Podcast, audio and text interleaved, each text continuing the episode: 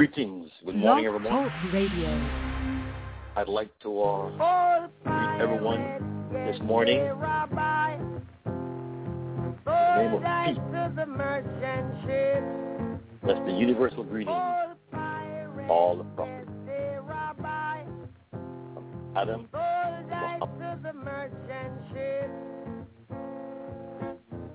Abraham, fourth order, he said peace. Moses, the receiver of the law, he said peace. David, the receiver of the song, he said peace.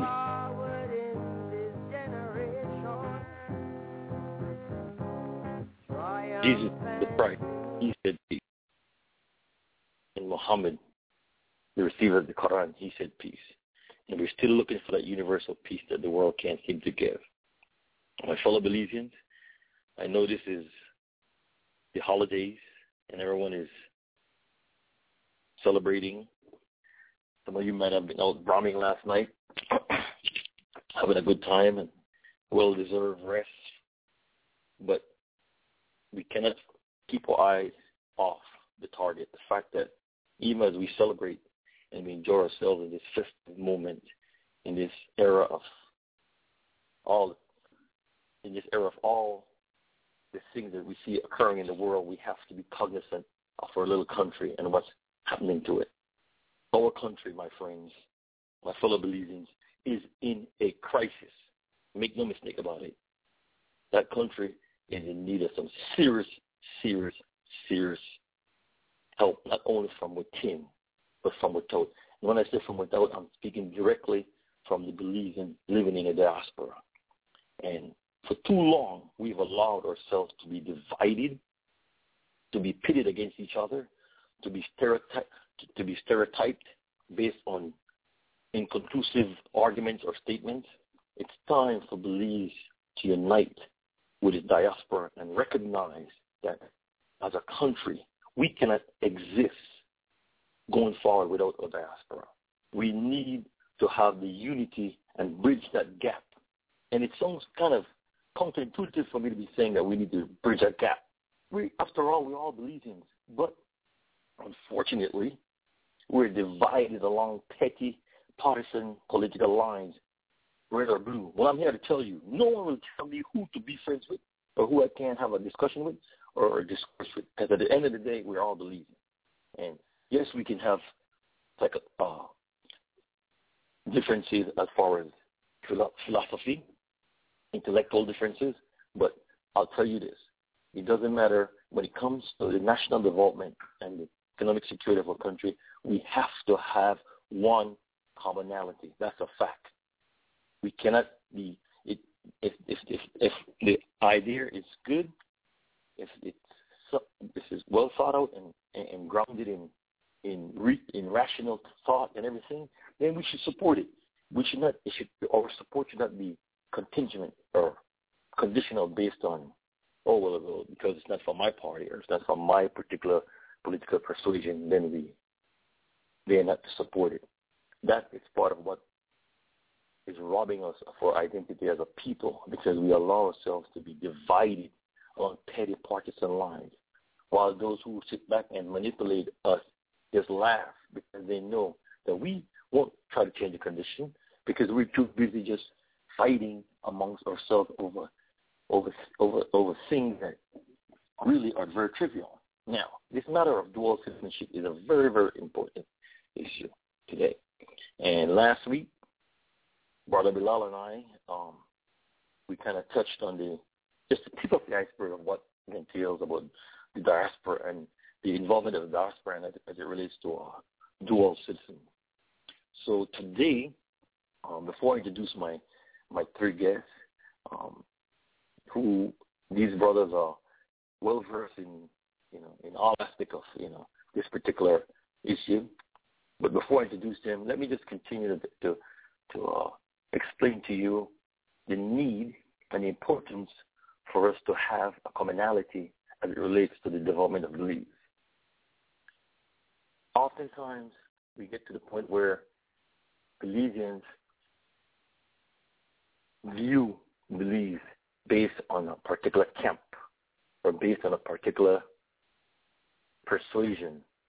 And because of this view, this convoluted view of how we view our nation, you know, we, we miss out on on on being on being the kind of on bringing sorry and bring the kind of development that we can bring to our country, because um, we don't want to be like those people who who balkanize each other because of a color, red or blue, or balkanize each other because the idea is not stemming from whom you believe it should come from. Look, no one should root or should cheer for any leader who believes to fail because that's counterintuitive. If you are cheering for a particular leader to fail or for a, for a particular leader to have um, to be discouraged to do what is right for the nation, then you know what? Then you're part of the problem. You're not helping because you know we should we should pray that our leaders do the right thing and support and coordinate policies that can lead to long-term development and sustainable growth. We should not sit back and say, oh, well, because that leader is, I didn't vote for him or because that leader is not part of my particular political uh, allegiance, and I, I'm going to hope that everything he does fail. I mean, how silly is that? Because at the end of the day, who are, who exactly are you hurting when you do something like that? You're certainly not hurting your leader because, you know, we're only hurting ourselves because we are pigeonholing ourselves into a particular camp and we leave, we leave ourselves open for exploitation and for manipulation by clever, corrupt, liar politicians who are career-minded and know that all they have to do is just, you know, tell you what you want to hear but not what you need to hear because they're not going to educate you on the need for you to, to, to be aware of policies that will affect you. They will continue to manipulate you because that's how they get their power, and that's what they're there for. They're there to win election, not to not to implement any policies that we want. But I think to, in order for us to fully understand Belizean society, we need to look at it within the context of the British colonial system and experience a system that in school was based on discrimination, uh, colonial, a colonial system was based on discrimination, racism, sexism, and the, the denial of individual rights. And will believe, like many countries that had, you know, had in common, you know, that had that had this history of colonialism, you know, at the time before independence, we had the, you know, we had as a product of that of that, of that experience and reflected at the time of the independence was were these simmering social tensions, sharp class divisions, a very small and highly privileged elite, elite really that were the beneficiary of colonialism, of that colonialism and that system of economic imperialistic exploitation. And also, what we continue to see is tremendous poverty and a dangerous gaps between the haves and the have-nots. So these are all, you know, in this cauldron of simmering with our experience and Belize. And so we, you know, you know, so within this, there's always going to be this inevitability of social tension.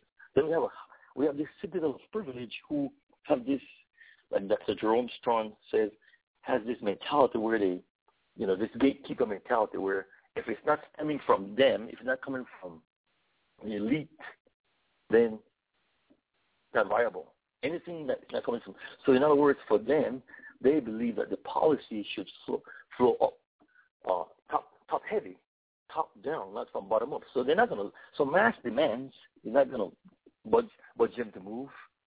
You know.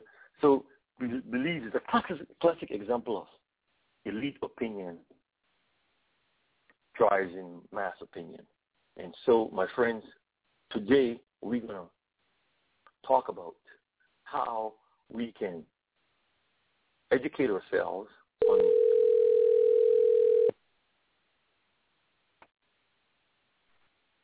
Hello. Brother, I'm online. Hello. Hi.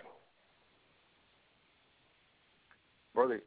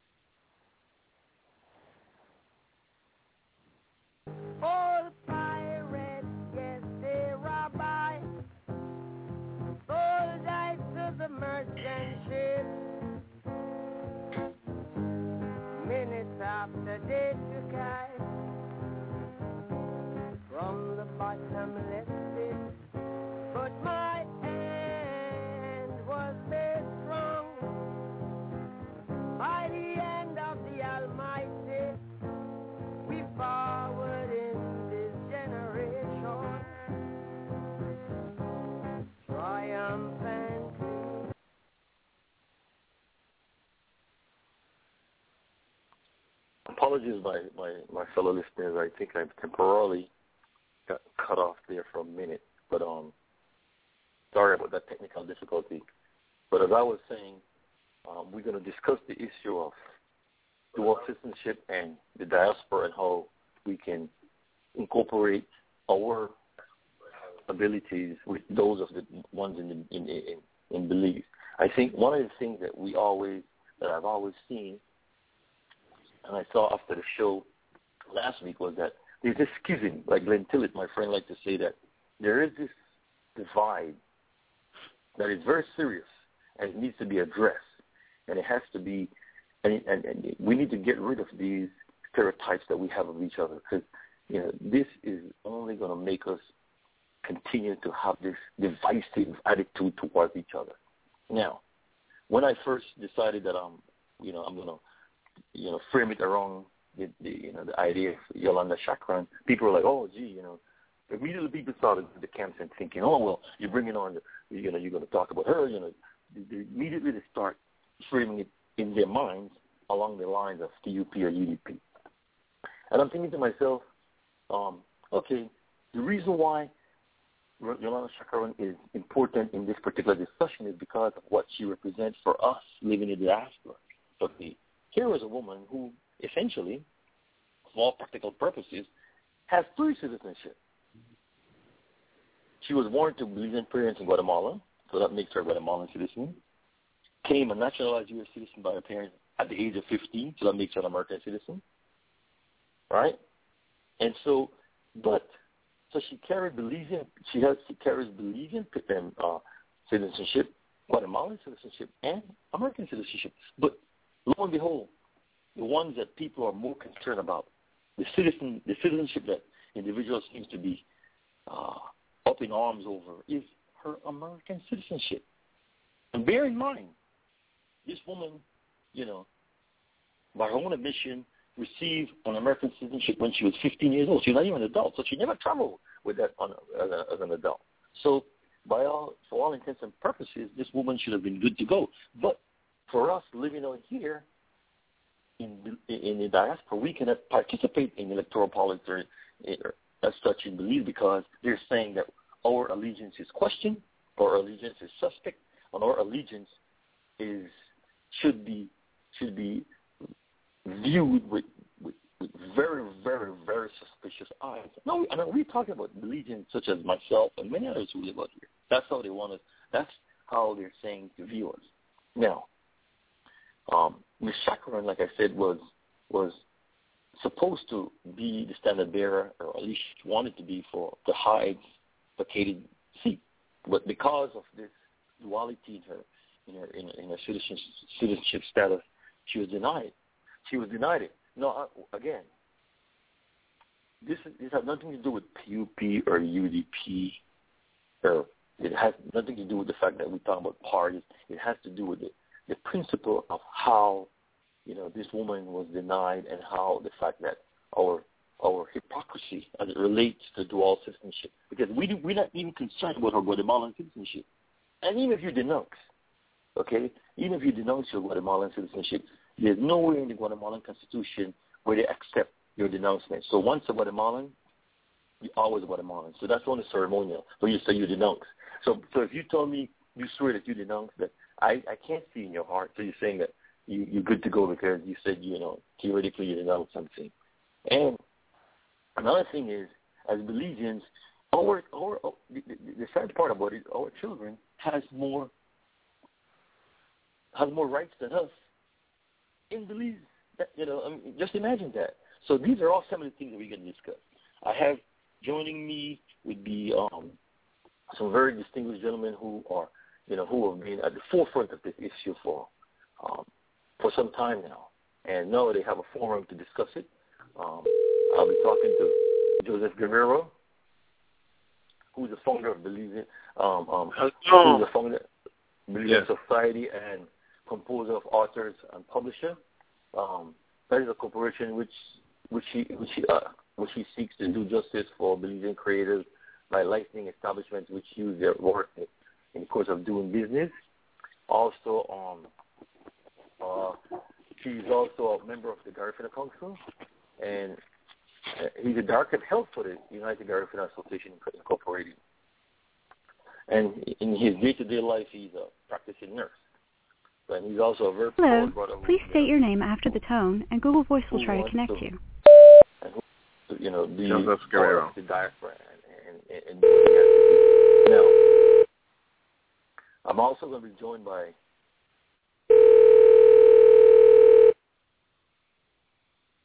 I'm also going to be joined by Wellington Ramos, who is uh, coming coming out of uh, Brooklyn, New York.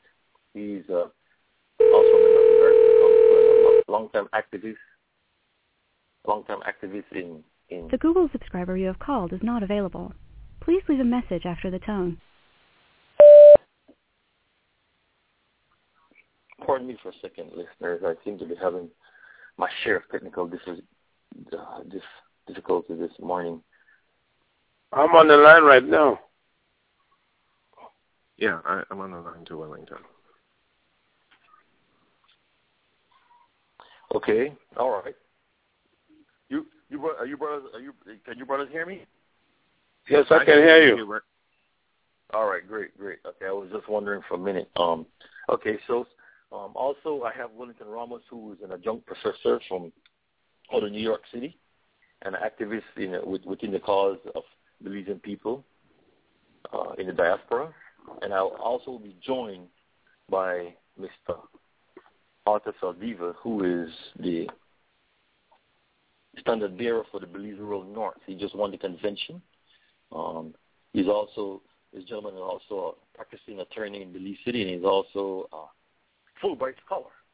So he has lived in the United States for a period of time. And he was one of the one of the reasons why I asked Arthur to join us was because he was one of the chief. I wouldn't say chief, but he was one of the vocal supporters, um, uh, dissenters against the Seventh Amendment when it was introduced.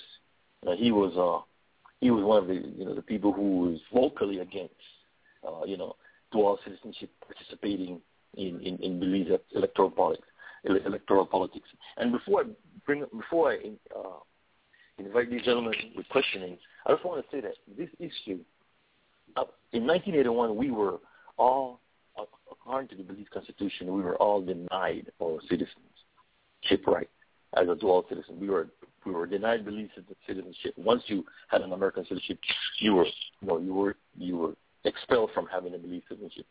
It wasn't until 1985 when Mr. Esquivel introduced it back, and we were we had the ability to become um, dual citizens again.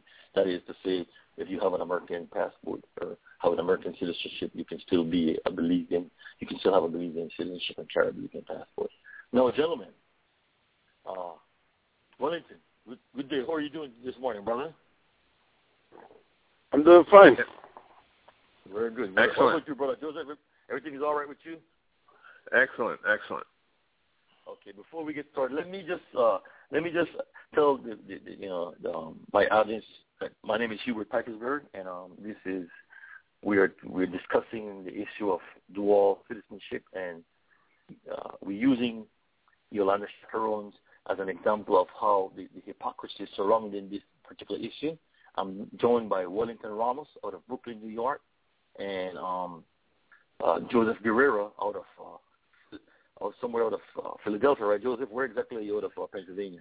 Uh, actually, I'm in uh, York, Pennsylvania, which is about an hour York. out of out of uh, Philly. Yeah. Okay, great. All right. So, Wellington. So, in your in your estimation, what seems to be the main issue surrounding this, this Schakron controversy as far as the citizenship is concerned?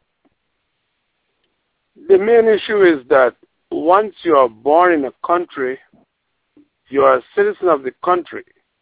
Um, the only way you can lose that citizenship is if there is a law that say if you become a citizen of another country, you lose your citizenship automatically, or there is a renunciation of citizenship provision which you decided to participate in by asking the government to give you a form to, to fill out saying that you no longer want to be a citizen of the country. Now, the problem is the way the United States has been going over the years, which most Belizeans are citizens of, if you become a naturalized citizen of the United States and you commit certain crimes here in the United States, they're going to revoke your citizenship and they're going to send you back to your country of birth, and that is Belize. So, with all that said, anybody that is advocating that the Belizeans lose their citizenship because they became citizens of another country, they're crazy. Another thing is, Belize cannot survive without the Belizeans that live in the United States of America because of the amount of money that they provide to their relatives back home. And even the security of Belize is dependent on Belizeans who live in the United States. For example, I can tell you this for a fact. We have more Belizeans here who have served in the armed services that are willing to go and fight for their country if Guatemala was to attack Belize. And many of those people who are making laws and speaking on behalf of Belize have never served anything. All they do is talk. So this is the reason why we need to have not only grant Belizeans that live abroad their citizenship rights, but we need to have a program so that they can be involved in the defense, economic development, and security of Belize. That's where I stand. Okay. All right, uh, Joseph. Um, you know, one of the issues that we we had with um, you know, in in, in light of the, the the recent ruling that we had in Cayman, right, where Tara, I believe Tara Rivers, or who had, who was under similar circumstances with the question of um um dual citizenship and denial. You know, they challenged it, and the, the, the Cayman Supreme Court ruled that that um that is she's good to go now. That that that you know that that's foolishness about you know because uh, split allegiance is just that hogwash. So how does that how does that tie into what we our discussion that we're trying to focus to let people let our Belizean audience realize importance that that that, that, this hypocrisy of you know denying us the, you know the opportunity to participate fully in all our rights and Belize in, in the country of Belize. Well, Hubert, when we look at the Tara Rivers case in light of Yolanda Schakron and what happened with Yolanda Schakron in uh, in 20, 2012 as she tried to register to become a PUP candidate for uh, uh, Lake High, if my memory serves me correct. Yolanda Schakron was denied the right to register to run as a candidate based on her American citizenship, not her Guatemalan citizenship. She's a born Guatemalan, but because of her American citizenship. However, I was definite. I was looking at this case. I found it interesting because I thought it applied to a lot of us. Because Yolanda got her American citizenship as a minor. And so if she gets that citizenship as a minor, you cannot hold her responsible uh, for taking that citizenship. Uh, you can hold her responsible if she's over the age of 18 uh, or whatever age uh, legal age it is for uh, countries. I guess I'm not sure, but the Tara Rivers case is the same thing. She received uh, another citizenship not by her own doing, but she was a minor when she received the citizenship. And if she's good to go, why wouldn't Yolanda Schakron be good to go? Yolanda Schakron then had to renounce her U.S. citizenship, which she received as a minor, in order to run for office in Belize, but it was too late by the time uh, renunciation process came about for Yolanda to run. Uh, I think Yolanda Schakron, she's a PUP, was done an injustice in the case of Belize.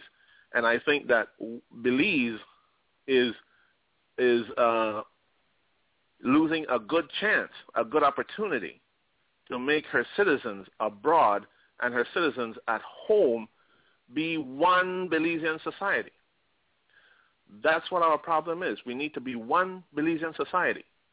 So the Tara Rivers case, I think, sets a precedent whereby Yolanda Schakron, as we see in the Tara Rivers case, she was eligible to run.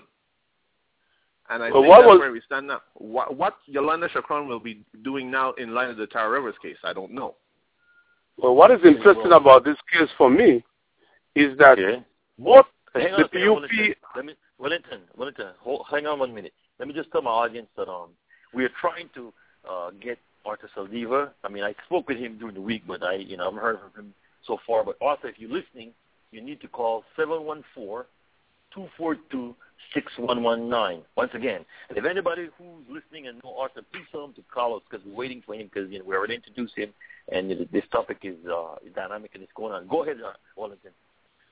What is interesting about the Yolanda Schakron case for me, imagine both the United Democratic Party and the People's United Party, the two biggest parties in the country, I believe, they used her American dual citizenship to deny her from running as a candidate in Belize.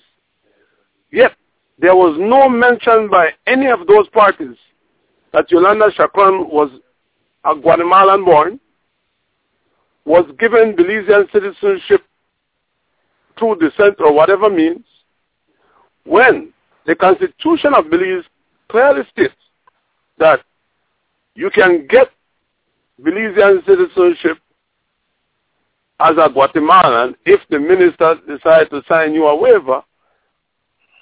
But once you get the Belizean citizenship as a Guatemalan citizen, which currently still does not recognize Belize's independence and claim our country, you are entitled to become a representative of Belize and you can run for any office, including the Prime Minister of Belize, while at the same time, these two parties are denying a Belizean that was born in Belize his or her right to run for office when he maintains dual citizenship. And in the Guatemalan constitution, it clearly states that if you become a naturalized citizen of another country, you are still considered a Guatemalan citizen. How does that sound? And that that's the kind of see that's the, the, the you know the hypocrisy that we see coming out of Belize because and you know the Tara Reid, the Tara Rivers case is very important because she was also born in the United States.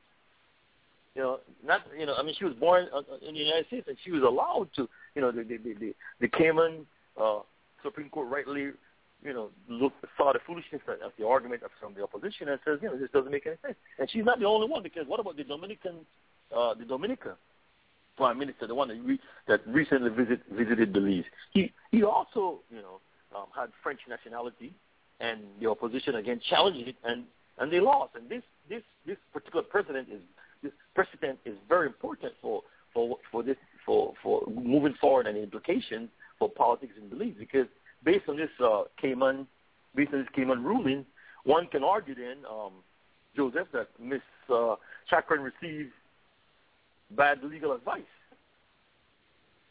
Yes, she did. Faulty legal advice, you know. I, I think that is absolutely correct.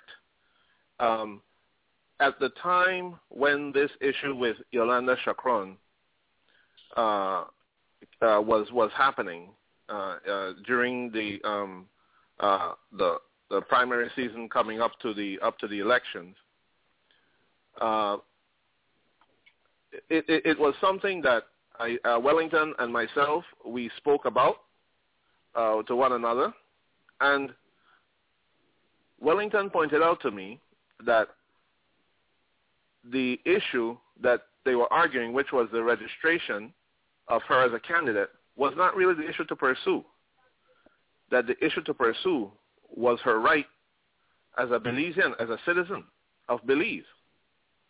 So the bigger case in, in terms of Yolanda Schakron was really establishing her rights as a citizen. And the I, I think it's the Elections and Boundaries Act that prevented her from registering is trumped by the constitutional rights of Yolanda Schakron as a Belizean citizen. But still, Hubert, you said something very interesting. Tara Rivers, being born uh, a born American, can go home and hold office. But the born Belizean, the born Belizean who acquires citizenship as an adult can go back home to Belize but cannot hold a nationally elected office. However, mm-hmm. any other dual citizen who comes to Belize, such as Yolanda Schakron, she's a she's a Guatemalan by birth, an American uh, citizen. Uh, uh, she also has or had American citizenship. Can go home and run for office. They weren't born there. But you, the one born there who has dual citizenship, cannot run. I'm sorry, but it sounds like nonsense.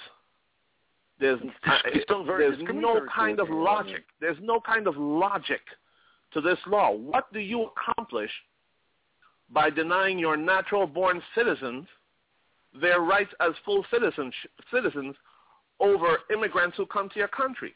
Now, immigrants who come to your country have more rights than you. Your children, Hubert, if they are born American, they can go to Belize and be your prime minister, but you cannot be their prime minister in Belize. You were born in Belize, but you can't be their prime minister. They were not born in Belize, but they can come to Belize and be your prime minister. Mm-hmm. Someone Wellington. call Wellington. in and tell me the logic of this, please. So as to what Joe is saying, Wellington. here is the excuse. Wellington. Wellington, hang on a second. I, I, I, I hold that thought, but I want along the lines because because um Joe brought up something that's very that's very touching, and I don't want to touch it regarding our our, our, our children. You're saying, okay, explain in in Wellington, please, uh, while you make a point. Why is this issue of our children, um, you know, uh, essential to to that they have more rights than us, even though we were born there? Can you you know kind of tie into what you're going to say now, please? Yeah, because in the U.S. dual citizenship provision, if you are born in the United States, you are a citizen until you die, no matter where you go. And there's nothing in the U.S. Constitution that will stop you from going to another country and becoming prime minister. They will not ask you to revoke your U.S. citizenship because you were born in the United States. Unlike us, we are telling our people who are born in Belize to drop their nationality of dual citizenship before they qualify to run for office. Now, interestingly, even the Governor General of Belize can be a foreigner. He does not have to be born in Belize. And that is the most powerful position in the country of Belize when you look at the Constitution. Because the Governor General represents the Queen of England, who is the titular head of state. And when there is no election, and the government has been dissolved. The governor general is the one that is running the country, and everybody that becomes a minister or anything else has to be sworn in by the governor general. So we have a lot of loopholes to fix. Yeah, that that that governor general thing is is is a very uh, salient point because he he basically the prime minister has to report to him for all of government business if that's the case, you know, and um, you know he he has um he has a very, very, very, very, very uh, important role to play, and he can be a dual citizenship. But yet, still, you know, you know, they're saying that other religions can't. And Joseph, what do you think yes. is, is is fundamentally, uh, uh, uh, you know, you asked the question. I know you said you asked it rhetorically, but what do you think fundamentally is is, is the reason why they would allow our children to have more rights than us or any other citizens from the Commonwealth than us? What's driving this this kind of uh, wrong-headed uh, misguided policy? Um, really and truly, I think that the roots lay in the constitution of the of the Commonwealth nations at independence. Specifically with Belize at independence in 1981, there was no provision for us Belizeans who live abroad to have any citizenship at all in Belize. So basically, if, like Wellington says, you had to be deported, you don't have a country because you don't have any citizenship in the country. This is uh, in 1981. So I think there are political roots in this issue. I don't think you can talk about this issue without talking about the political roots. And the fact is that at independence in Belize, all Belizeans who had citizenship elsewhere, you, you became people without country, without a, a, a country of your natural birth, because there was absolutely no provision in the Constitution at independence for you to maintain your Belizean citizenship at all. And I think during during the uh, uh, elections running up to 84, Esquivel, uh, uh, uh as the leader of the UDP at the time, saw this, and they campaigned to correct this, among other things that, that they thought needed correcting in, in Belize. UDP won the election. I believe it was 84. Mm-hmm. Yeah, and they did. Um, they UDP, did yeah, okay. Uh-huh. Go ahead, go, go ahead. No, I was going to say UDP that, um, won the election, and then they proceeded to give us back our rights as Belizean citizenship. However, they didn't go far enough. It gave they gave us the right to hold a passport, but at the same time, the law excluded those who did attain another citizenship from becoming national elected representatives in Belize. So it was incomplete. I don't know if this was a, a, an oversight or, or whatever, but the you know the only uh, difference that uh, uh, UDP gave us in 85, 86, whenever they passed it, was that we can go ahead and, and have a Belizean passport. Mm-hmm. We can go ahead and vote. We can run for mayor, but we can't be national representatives. In the meanwhile, Asians who come to Belize can become our prime minister. Guatemalans who come to Belize can become my prime minister and your prime minister, but I can't become theirs in my country. You know, I, I think um, um, Joseph, you know, I think what what what what what we're looking at in such a discriminatory, you know, attitude is the fact that um we have, and this particular attitude also drives a divisive wedge. It's a wedge issue because uh, another, uh, I'm sure Wellington is aware of it. Wellington, you recall how vociferous the opposition was, mostly from the PUP camp. People like um, Sylvana Woods, Lisa Shoman, uh, uh, the, the, current leader of the PUP, Fonseca, they were all vociferously presenting superfluous, what, what, what I would call very arguments that had no stand amongst intellectuals as to why they oppose, um, you know, dual citizenship. Can you speak on that for a minute, uh, uh, um, Wellington? Let me tell you why. When George Price was in power, there was a lot of victimization taking place in Belize. And because of the victimization that took place in Belize, a lot of people left the country of Belize. And these people became citizens of the United States. Now, there was a feeling among Belizeans, and they started to spread this talk oh, they're going to Belize. they don't give a damn about we, to hell with them.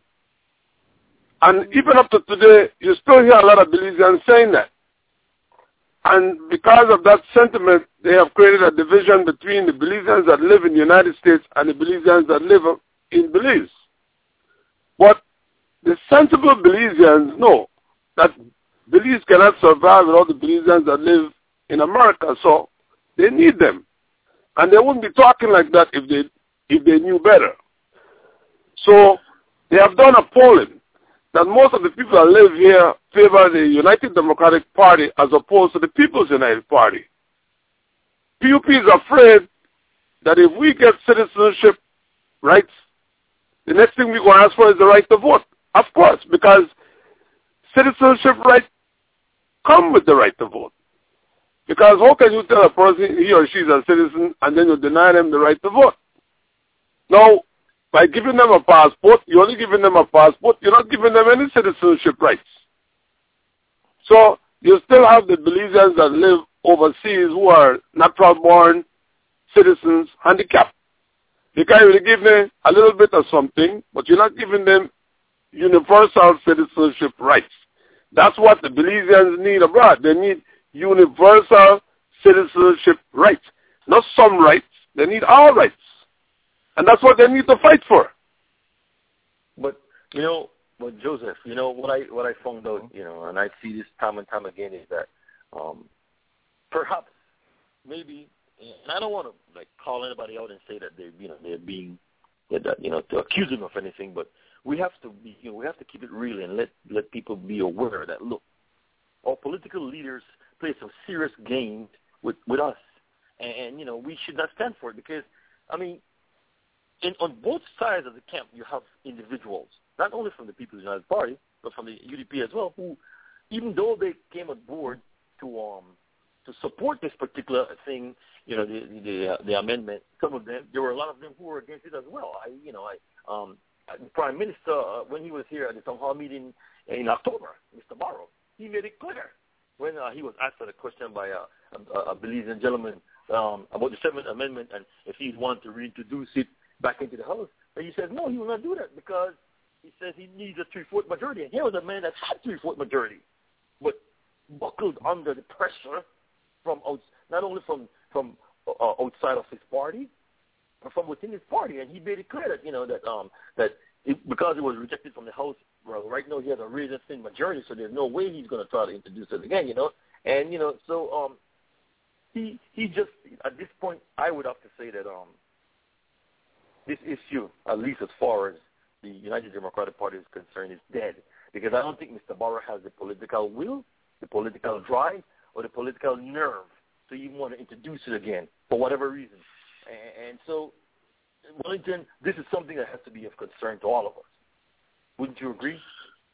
Um, well, Hubert, excuse me, Hubert. In in 2009, Prime Minister, Right Honorable Dean Barrow, introduced the legislation to correct the Constitution and to give us our rights as Belizeans.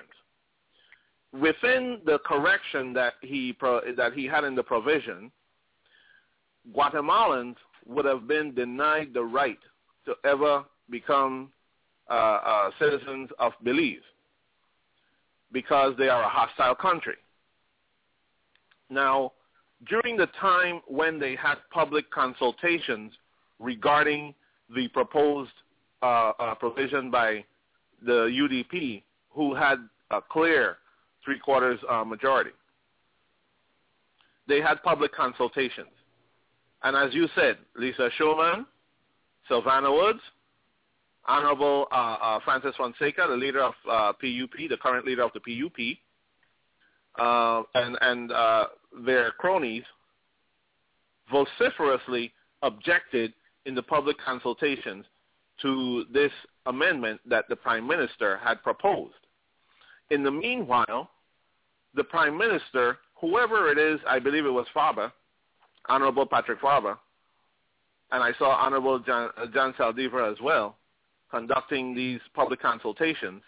I don't know if they educated the public before they had the, the con- consultations because the audiences, wherever they went, were stacked PUP had organized, or those against had organized, uh, to make sure that the audiences in the public consultations were stacked with those against. I mean, it, it almost seems like they had a, a, a rent a crowd at, uh, at all the consultations. And in the meanwhile, we, the affected people, the ones who would have the interest, where it, it was like the consultations uh, to us was non-existent. Sure, they had some uh, Belizean Americans with dual citizenship trying to um, get this amendment passed. But the government itself, who was trying to pass it, for some reason, they neglected to contact us or help us out here in the U.S. to go home organized and to also um, oppose that loud, vociferous um, opposition to the bill. So it was a poorly, poorly uh, orchestrated public consultations on the part of the UDP. Now, like you said, Hubert, some in the UDP and the PUP were against us having our rights. Why? I don't know because they are not against Guatemalans being a prime minister in uh, prime minister in Belize. Why would they be against a born Belizean being a prime minister in Belize? They don't make sense. And you know, so, I think, go ahead.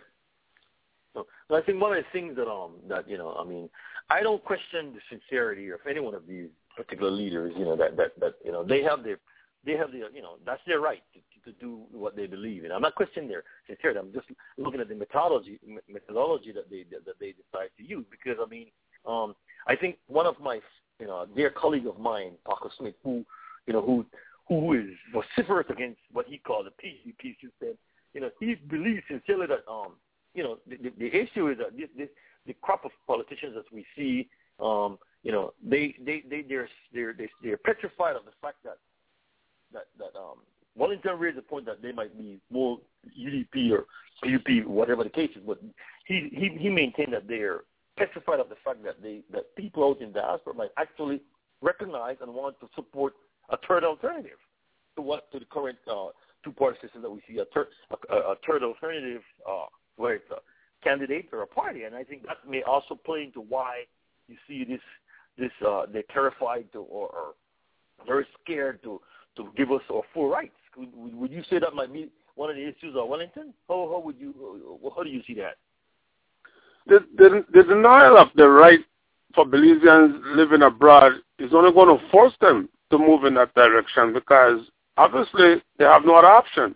And let me just say this.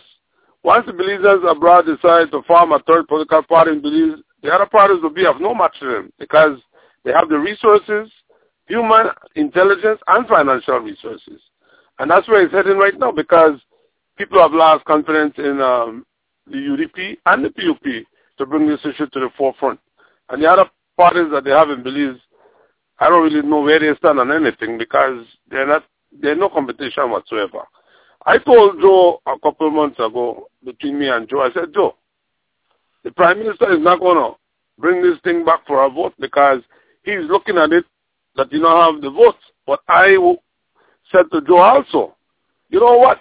If the Prime Minister would have said, bring it to a vote and let the PUP vote against it, that's what the people in the diaspora will like. And then they know for sure that they will never ever get to support PUP. And UDP will always be the party that the people in the diaspora will support. So it would be to their benefit if they put it to a vote. Because they'll put the PUP on the spot.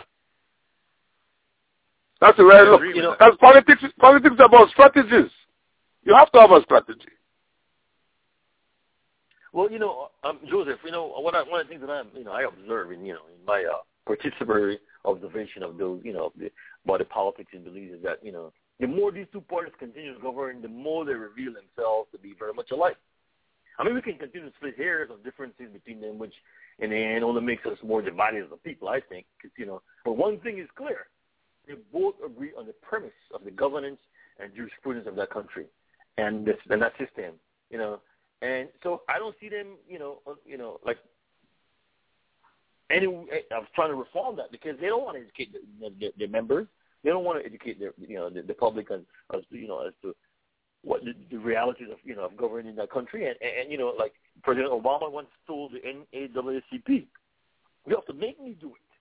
You know, yeah, you could want all, you could all want this, but make me do it. Put light some fire under my butt. You know, make me heat, feel some political heat. Put some pressure on me so that I can, you know, that I'm forced to act.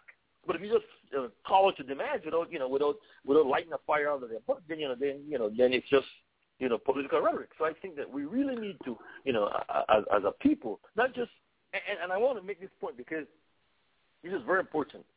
You know, Belize is not a migratory um, country, you know, and we, we don't want to scapegoat hard-working immigrants, despite despite where they come from, who goes down there and, and trying to, you know, scratch out a living, you know. I mean, you know, we don't want to scapegoat them, but it's important for us to, to, to demand our rights and demand our particip- full citizen participation in Belize because you know we are we are from the outside looking in and act and, and, and being treated like second class citizens and, and, and being cut out by by by by by many people when they say, "Oh, what you guys trying to play? What did you come from?" I mean, so a lot of lot of this, you know, is based on our own fault because of the way we, you know, we go about in Belize, but it's also based on the fact that the ignorance is coming from other beliefs to, as to the true nature of why the diaspora is important to Belize. And and and one of the one of the things that I want you and Joseph to touch on is explain to the audience the necessity of looking at this issue not from a PUP or a UDP standpoint, but from an issue of national relevance, from an issue of national importance. Why is that critical that we look at it like that? Well, the main reason why it is important for us is because let us look at the demographics in Belize right now. Belize, the population has changed. We have more mestizos in Belize right now. We have a lot of um, Chinese coming into Belize. We have our citizenship that is being sold to different people all over the world. So when you look at the ethnic makeup of Belize, the people that have the least political power in Belize right now, as we speak, are black people. But we know that we have a lot of black Belizeans living abroad.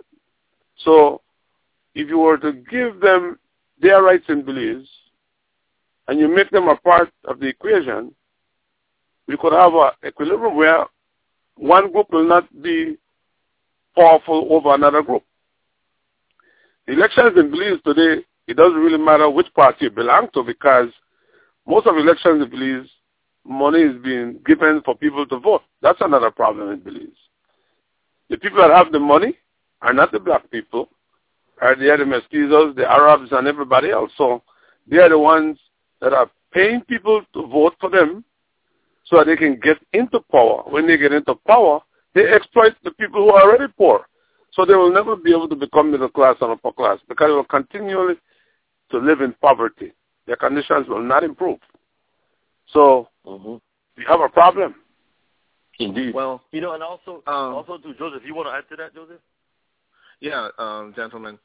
Um, the way that things are going now, like you said earlier, uh, Hubert, PUP and UDP, while they may seem to differ on the subject of the diaspora having rights in Belize, by UDP indifference at this time, they're actually buoying the argument of the PUP.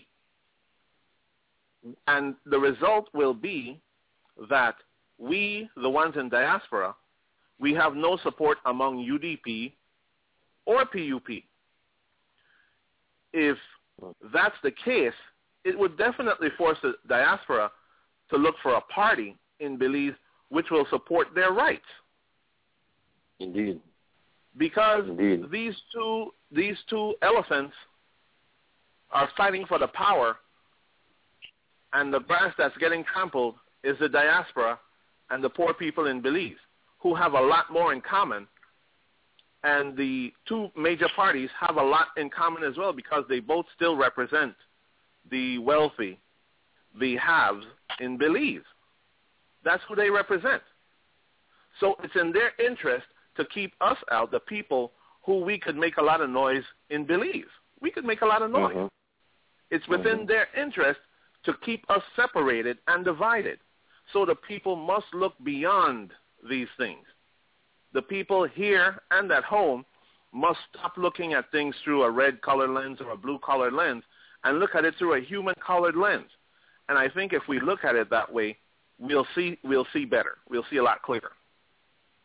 Now, the people that have the money in Belize, they already fool both the PUPs and the UDPs because what they are doing, they have no party affiliation.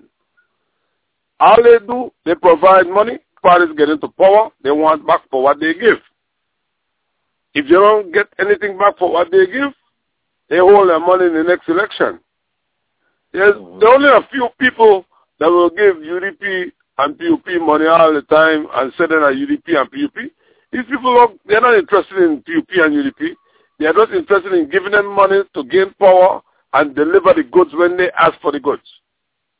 Mm. That's that's what's going on in Belize. Now, the Belize people are not stupid. Over the years, the Belize people are less affiliated with political parties.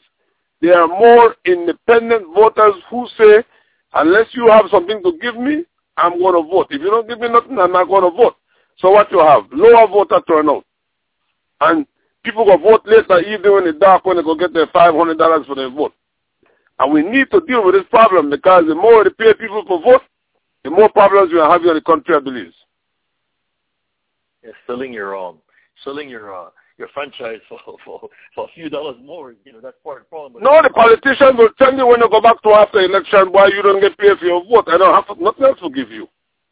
Indeed, yeah, that's a very salient point. But before I get that, before I, I take that again, I want to say that we had scheduled Mr. Arthur Saldivar, who is the uh, um, the PUP's standard bearer for the Belize Rural North, and he has not I, I haven't got, I haven't received any explanation or any inclination from him. Uh, when I spoke to him uh, via text messages, and you know, he was, you know, he was gleefully accepted. You know, I said yes, no problem. But um, I don't know if he had, if he's having technical difficulties or something came up. But I have no indication of where the brother is, and it would have been nice if he could join this um, discussion because I don't want anybody to think that we're trying to gang up on anybody or we're trying to, you know, all we're trying to do is educate ourselves and our believing brothers and sisters on, on what our rights are and what and the issues that affect our country.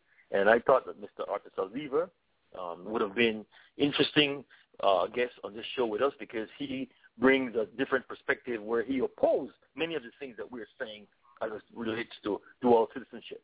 So, uh, but he has not showed up so far. Um, Arthur, if you're listening or anybody get in contact with Arthur that's listening, he can call 714 242 6119.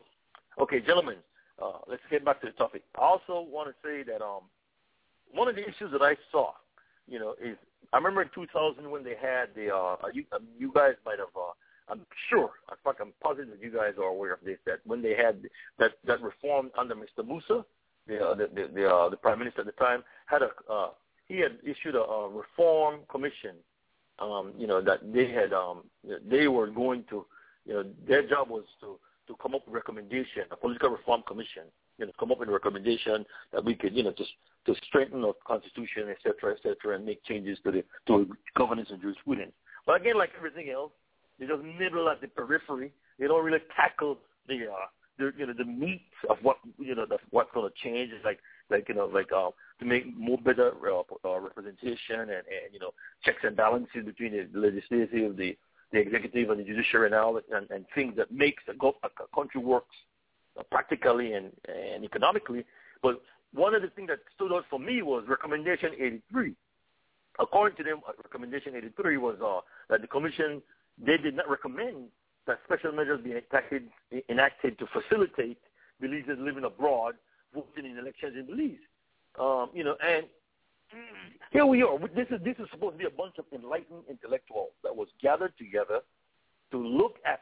So uh, many of them resi- reside in the United States, visit all the time, but yet still they point blank. They point blank in the in this millennium, new millennium, said that you know that proxy vote should be denied. You know, I mean, just imagine that. In other words, Mexico, a country that has over 120 million people, they can they can vote by proxy. The Mexican citizens uh, Nicaragua. Many of the Central American countries have allowed vote by, vote by proxy, but our enlightened literati that was commissioned to look at how we can improve our governance and jurisprudence decided that granting us vote by proxy is something that um um who does that, brothers? I mean, talk to me. Let, let's discuss that.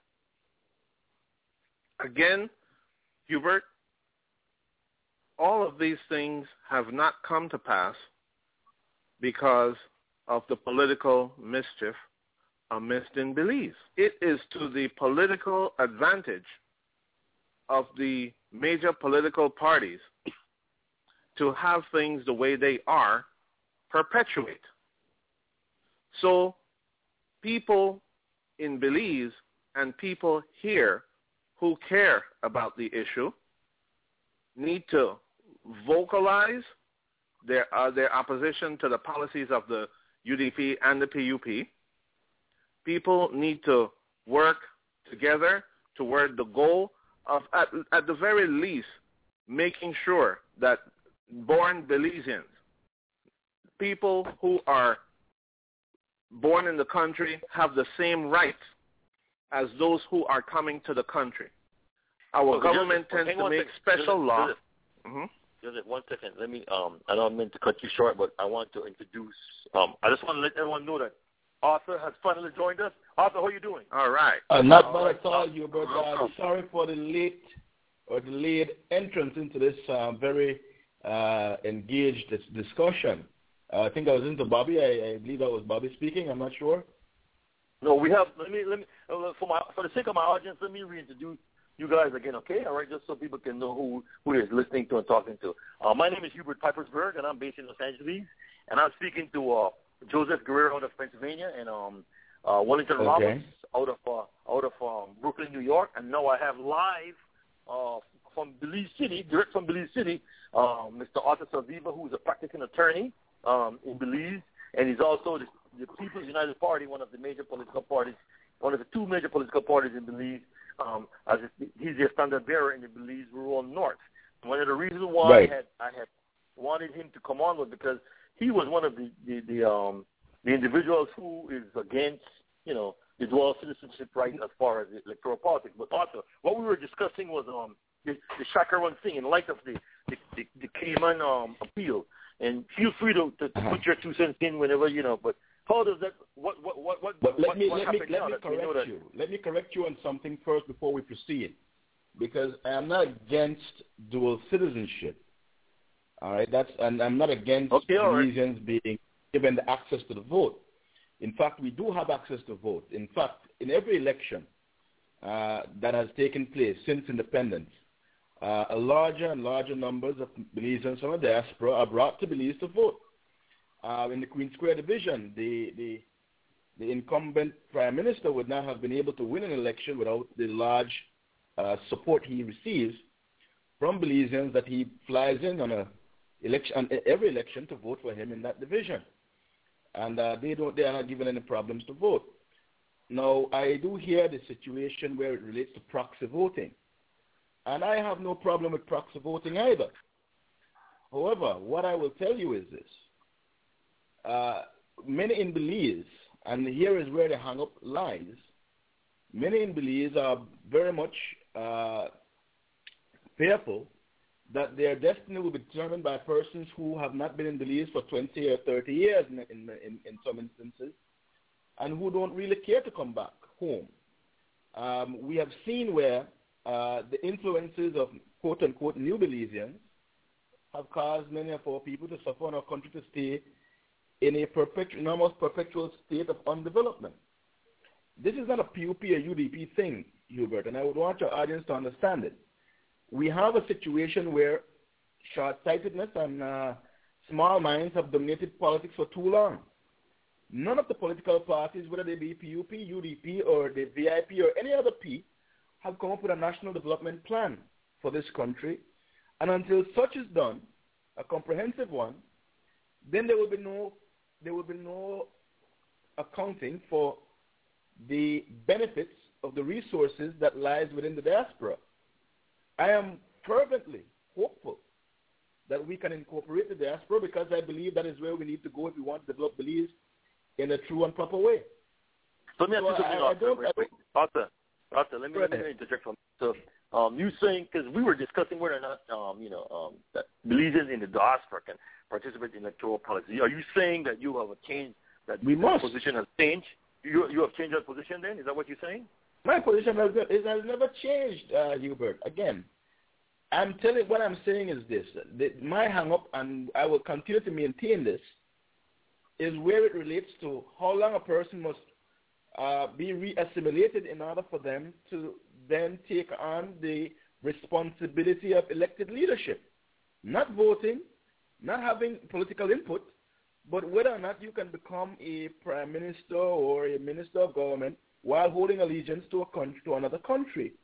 Now, yes, some people have slipped through the cracks because, for the most part, this country has not been run well.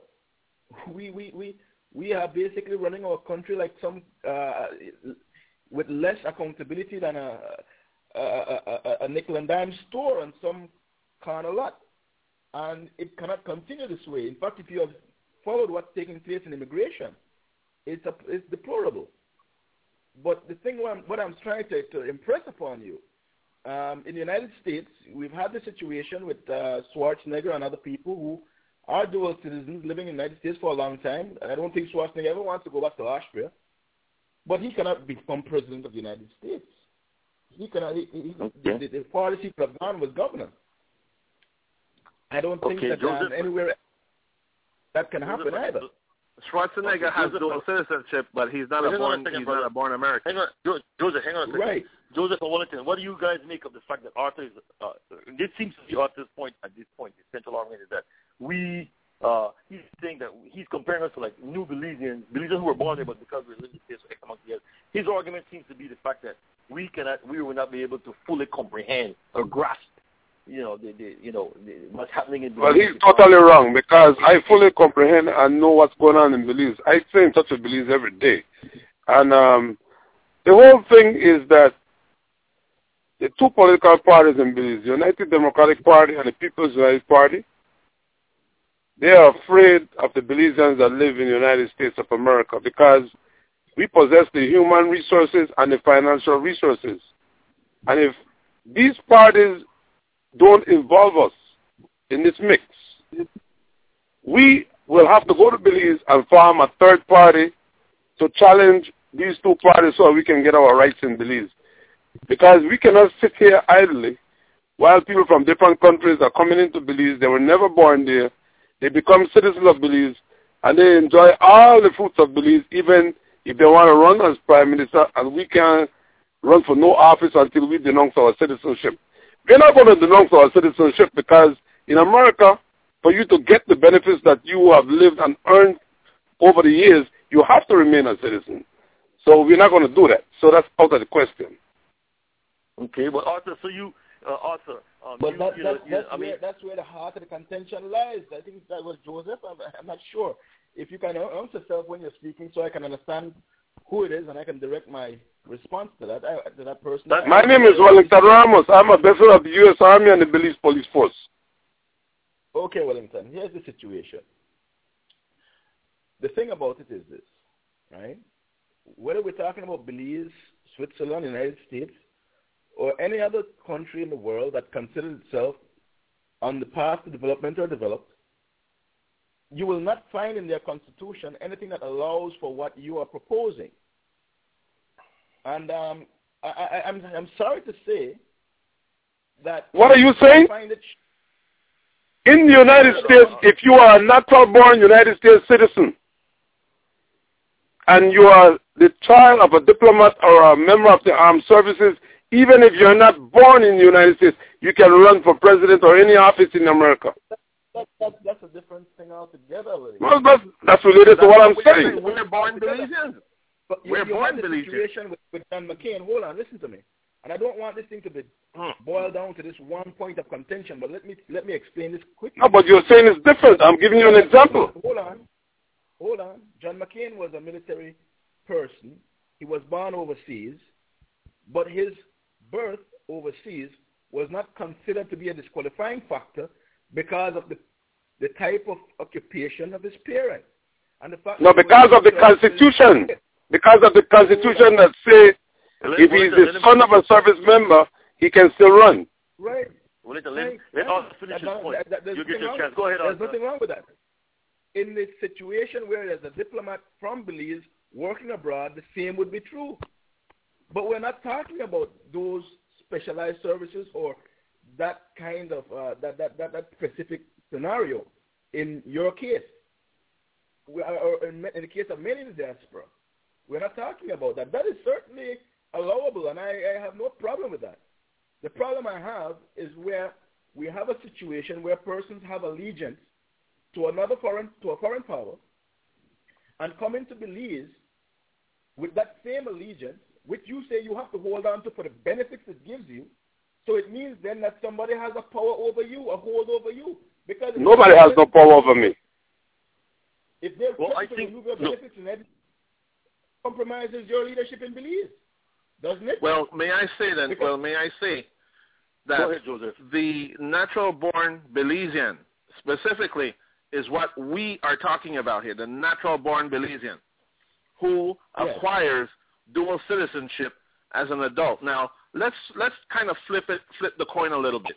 Let's say you're in Belize uh-huh. now, and a Taiwanese comes uh-huh. to Belize. Not only number one, not only do we have special laws to um, accommodate them, give them land, give them this, give them that, give them everything.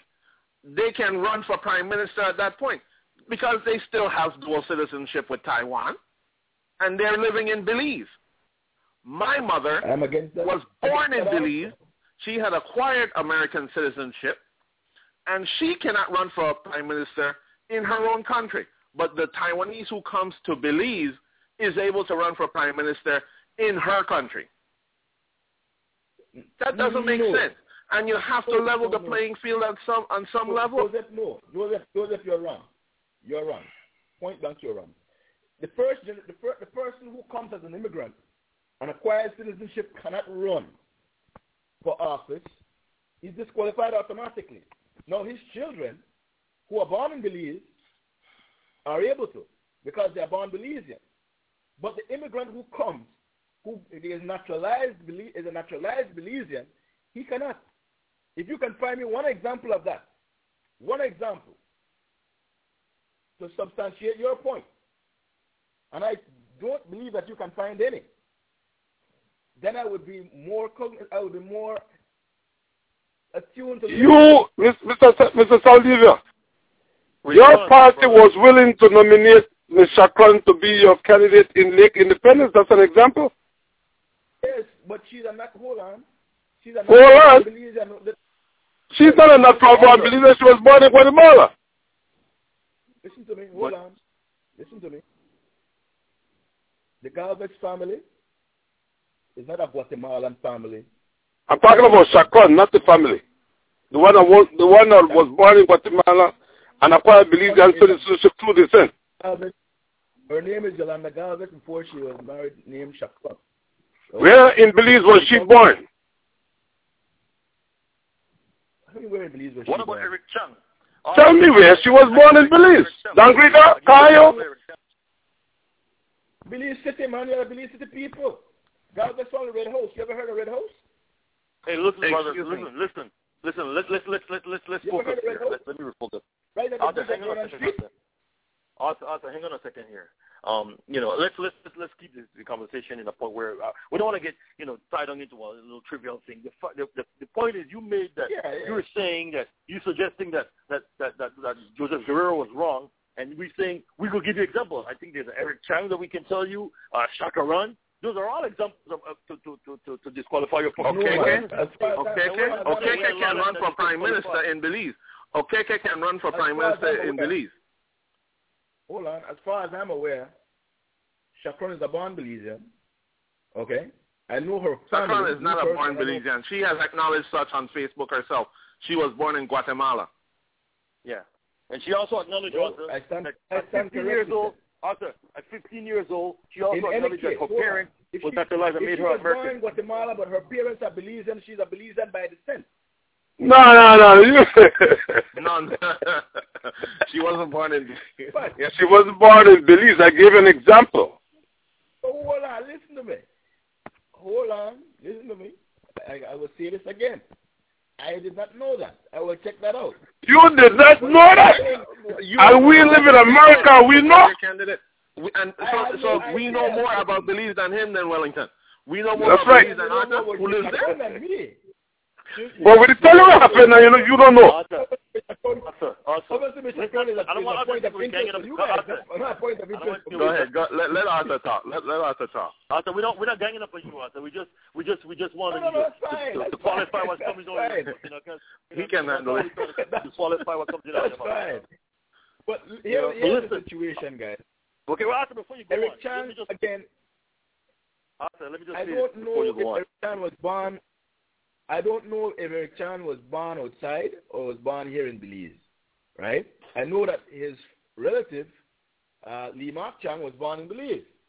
And Lee Mark Chang is much older than he is, right? I, I know that more than likely his parents are not Belizeans. But the city council is a different kettle of fish altogether. The city council is not national politics. The city council is local politics, municipal politics. And that is where Eric Chang and others would be able to participate because that is not, as I, as I said, a, a general election scenario where any person who is elected can become prime minister. Eric Chang could not be prime minister being a member of the city council. He was born I in hope Taiwan. that you guys appreciate He was born in Taiwan. Listen. That I mean, the, the Chang a guy. member of the city council, a member of the city council cannot become prime minister. Okay? We're talking about two different electoral processes. One that is one that is basically to ensure you are becoming an area rep for the National Assembly, and one that puts you in City Hall. City Hall and National Assembly cannot be confused. So Eric Chang is out. The Forget about naturalized Belizean citizen can run for office. Any office in Belize, Any office. any office, Up to the prime minister. Find it- any office to the prime minister. Nothing can stop them. The Constitution specifically specifically disqualifies dual citizens from participation in national politics. Municipal politics is different. Please understand. All right? Please understand. Eric Chang is not there. Schakron, there was an attempt, but that was struck down. That was struck That down. was struck down because of her American citizenship, because of her American citizenship, not her Guatemalan citizenship. Because Yolanda Hey. Schakron had used her, I, I believe she had used, I don't know if she had used her American passport or whatever, but she had American citizenship. And at the elections and boundaries, when she attempted to register, they denied her registration. They took it to court. But I think that what should have happened was Yolanda had her rights as a citizen of Belize to run for office, and that would have trumped the Elections and Boundaries Act. And the Belize government was willing to allow her to run if she had denounced her American citizenship and retained her Belize citizenship that she got with her Guatemalan nationality when the Constitution of Belize say that you should not be granted Belizean citizenship because you are from a hostile country to Belize, which is Guatemala, and they continue to give Guatemala and Belizean citizenship against the Constitution. Well, I think one of the things also to Arthur, Arthur, also to uh, before you, Yeah. you know, Yolanda Schakron also at 15 years old received U.S. citizenship, so she was an adult. So she was an Yeah. adult. So technically, that's what the, the that's what the Supreme Court in the Cayman Islands said. If you you know they, they so they overruled, and that's a precedent for for the Commonwealth right there. So I mean, again, this woman, if she really wants Cayman to make trouble, Cayman is not independent. But listen, Hubert, the Cayman is not an independent country. You know. Cayman is a, still a colony of the of the UK, right? But it's So still part of let's it. It's still, it's still, yeah, but it still has the same Cayman laws. is Arthur. still I a colony practice law in Cayman, just like uh, Cayman can come practice law in Belize. You can go practice law in, in, in Cayman as, as, as, No. as a Belizean citizen. So, Yes, so, but you No. know, in England too. I can Gentlemen, in gentlemen, so why is it Um, different? Arthur. why is it different? Arthur, What's Arthur. Yeah. um, you you were wrong, Arthur, uh, when you said I was wrong. A person with dual citizenship who is naturalized in Belize can run for office. If they were naturalized, Where, where, if, wait, if they were naturalized as a minor, they're good to go as prime minister of Belize. If they were naturalized as a minor, if uh, a Taiwanese comes to Belize at the age of 15 and gets citizenship before the age of 18, they can run for prime minister of Belize and still have where, Taiwanese where you find? Taiwanese um, uh, uh, uh, Taiwanese citizenship because they became Belizeans as minors and they were Taiwanese. That's no that's no fault of their own, so they can still have dual citizenship and run in Belize. So what we are saying is that they also have dual. Uh, uh, uh, what, what, what, what's what's the word that you use? They they they are, are serving two people. That's something that the PUP party like to use. Dual nationality. However, however, if a Belizean, a natural-born Belizean, acquires uh, another citizenship as an adult, they cannot run. This is craziness. Why would you want to exclude your own natural-born population from participating in the country? Why? I, I, do, I don't want to exclude anybody. What I'm trying, listen, listen and hear me. Why are you excluding them? What Why is we- your what party we are excluding saying- them? What we are saying, Arthur, what we are saying, Arthur, I, is I that can speak for me, uh, as- Wellington. I can't speak for anybody else at this time. as time no as time goes on, Arthur, you cannot separate yourself from your party. Your party's leader, the leader of your party, who is who is uh, who is um, forging your direction as a party, is saying to us, "Oh, you can be this, you can be a doctor in Belize, you can do this, but you just can't run the country." However, he won't say the same thing to a Taiwanese with dual citizenship, nor a Guatemalan with dual citizenship. Guatemalans have more rights in Belize than me, the natural-born citizen. This is madness. That has to end. The, and I think that what PUP should do is end its opposition to providing, to making the provision for Belizeans who have acquired another citizenship abroad to hold elected Yeah. office, national elected office in Belize. They need to drop their opposition to it. Listen, listen. Here's the situation, right? If you were to come back to Belize and say you wanted to run in a particular division, We know that. Queen Square, hold on, Queen Square, let's say Dangriga, wherever it is that you want to run, okay? Do you think you could relate to the people in that division right off the bat, just jumping off the plane and doing and getting into an election process, which takes maybe a month or two months? Do you think you'll be able me, to understand? oh, I love this question. I love this question. I was in Belize in 1974 when Ken Tillett returned from the States after many years living in America. Yeah. And Ken Tillett was the one that challenged Vincent Courtney in College Division at the time, 1974. Yes. Yes. The PUP did not want Ken to run against Vincent Courtney, V.S. Courtney. Horace Young, the attorney, went there with the Archibald law book, and he qualified the candidacy uh, Ken Tillett. Ken almost defeated V.S. Courtney. He only lost by one vote, and up to this day, I think V.S. Courtney swallowed one vote. That's why That election was stolen. Now, that answer my that answer your question right there. Yeah, well, you know, Arthur, Does that here's the thing, Arthur. Arthur, here's the thing. uh, Arthur, Arthur, Arthur. I, I, I mean, look, you live there. You're accusing us that, you know, we don't know, but you weren't aware of some of the things we tell you, like Eric Chan or, or, or Schakron. You need to know these things. I mean, if you were going to defend, if you're going to be coming out against it, you need to be able to articulate it and say, you know for a fact that these things are going on, because we live out here, but we are aware of many of these things. For example, like Schakron received her U.S. citizenship at 15 years old, which makes her good to go despite the Guatemalan citizenship that she that she has. I mean, so you you know you need to ex- explain exactly why is it that you don't believe that we that national office, anything else, uh, you see the city council or any other rudimentary As I office, is said to okay, you, national office, well, parliamentary office is, is off off limits. My opposition is simply based on a split allegiance question. The, the, the, the basis upon which decisions are to be made, if it's going to be Rubbish. compromised, Rubbish. The Governor General can be anybody. The Governor General A can foreigner. come from England tomorrow. The Governor General can come from France tomorrow and be privy to the highest state secrets in Belize. What are you saying? what's their secret? What's their secret? Man, please, man, listen, if you guys are going to talk conjecture and, and, and, and, and pass off opinions as fact, then what's the point of discussion? I mean, I think we're trying to learn from each other here. I'm You mean the Governor guys, General is not privy? You mean the Governor General is not Privy to to everything that's going on in Belize? Hell no. Hell no. Okay, I I don't know what country Arthur Even- lives in, but that's Or- not true. I don't know what to The- say to Arthur the- because the- the Constitution said that he has the right to, every, to know everything from the Prime Minister. You're saying that our governor, the Governor General, which is supposed to be the Queen representative, is not privy to the Uh-huh. government affairs? That's a very That's rubbish. I don't That's know. rubbish.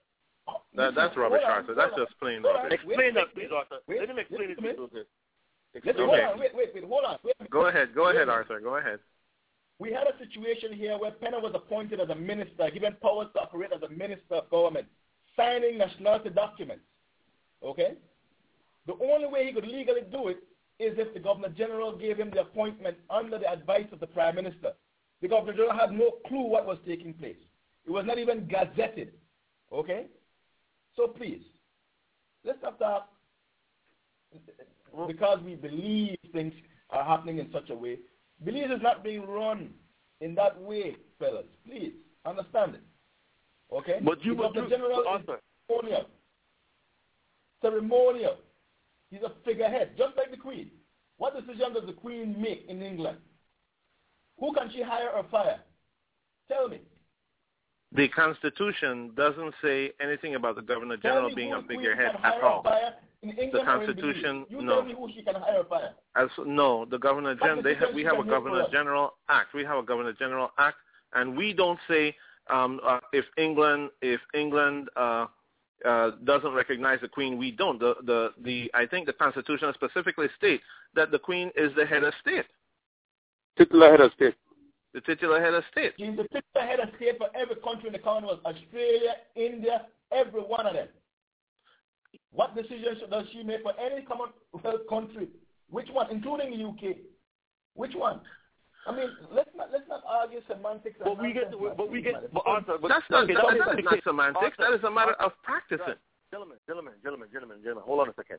That may be the case, Arthur, but what Joseph Guerrero and Juanita Ramos is simple thing is the fact that the governor general can be a dual citizen. Whether or not you, it's ceremonial, what the fact remains that the gentleman can be hold dual citizenship and call tomorrow, if, if, if that's the case, and and, and we, appointed by by you know, tomorrow and come in without having now the, the, the argument that you're making that they need to have special knowledge and need to be aware of what's but nobody runs. Nobody runs.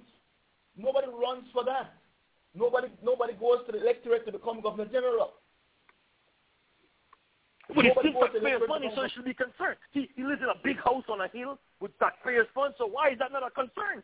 Explain that to me. Why is that not a concern? Yeah, he might not do anything according to you. He might be all ceremonial and he might all be something that he does there. But the man is drawing a big salary from from the belief um, uh, population that pays taxes. He lives in a big houses on, on, on the top of a hill, and you with a police escort and where he goes, and you say it's just ceremonial. I, I'm sorry. I think you need to explain why you say that it's okay for the governor general to hold dual citizenship, but it's not okay for anybody else in in, in, in, in higher office. Why is that? Part why four, that's part okay? four of the Belize Constitution. Hold on, hold on. Part four of the Belize Constitution, right, lays out the Governor General, the establishment of his office, acting the oath to be taken by the Governor General, Deputy to Governor General, exercise governmental function. So it lays out all of that for you in the Constitution now. So let, let's just, just let's look at it, okay? I don't know how many of you can have the constitutions with you, but We don't need to have it. You read it. We read it all the time. As a matter of fact, if there was a crisis in the government I believe the governor general has the power to pick our next prime minister and tell one of the leaders of the party to form a government. if there's a vote of no confidence or the, on the prime minister, the governor general has the power to do it. So I, I mean, ceremonial or not, the, and we're missing the point here. The point is the man can have So what- dual citizenship. So a vote of no confidence requires? It requires the elected members of parliament in the majority in the House to vote against the, the sitting prime minister. It requires then two of the 17 on the UDP side to cross the floor, which would then mean that the people of Belize, their will, would have dictated the change. The Governor General can only then sanction it, which makes it legal. Okay? This was what was going to happen in Grenada when Maurice Bishop was overthrown. All right? Please, man. Don't, don't, don't, don't, don't, don't, don't let's get come back. off. Let's, let's come I, back. I'm glad you used Grenada as an example because what happened in Grenada, the governor general ended up becoming the caretaker and the prime minister of the country. That Let's- was let's bring it back, because brother. United- Hold on. Let's, because let me explain. All right, I give. I bring something local to you. In 1995, 1995, when Chiefste and uh, uh, um, Salvador Fernandez were being court, courted uh, to change positions. I believe it was 95. It was probably before that. In any case, the Governor General at the time was Dame Minita Gordon, who had already received Chieftain's resignation. Okay? When the UDP government found out what was going on and they were able to capture Salvador Fernandez to prevent him from going through, they sacked her. She was fired, summarily fired by the government at the time. She had no power. The only power she gets comes from the majority of the parliamentarians in the House and who they choose as their leader. She has Was she- inherent power to own. Mr. Saldivar, let me ask you something. Was she fired or the United Democratic Party reported to the Queen of England that the Governor General was engaged in the process of trying to um, solicit these two guys to switch parties? Was that the, what happened? She was never engaged in the process of soliciting anything. She was just, Well, she you know, was I just think that listen, listen, brothers, listen, listen. Stop for a second. Jeff. Let me, let me, let me, let me engage back. Listen, we're discussing whether or not, uh, you know, you know, we we we we we're going off into a tangent. This is not about the governor general per se. This is really about the fact that, you know, the governor general can be a dual citizen and and hold and still be a governor general, and that's what we focus on. We, we're And I agree, a 100%. That's clear. we're we're being denied. we don't want to go off on a tangent and talk about the governor general, whether or not he has powers or not. The fact is, the governor general can have dual citizenship. I don't care about his. That is power. correct. I don't care about what is it. The fact is that You- he you can be a would dual want- you would want to be and, governor and can hold a high office and we cannot. Well, you, that were- you would not wouldn't you want to be governor general? Wouldn't Wellington want to be would you refuse it if it was given to you? Of course, if the Governor General have that kind of powers, I would take it, yes.